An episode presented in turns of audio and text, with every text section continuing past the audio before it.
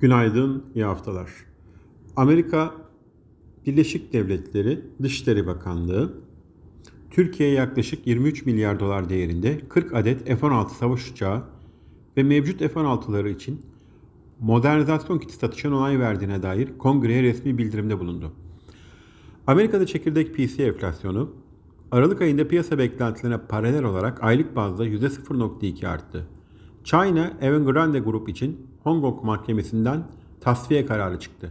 Bugün yurt içinde ve yurt dışında önemli bir veri akışı bulunmuyor.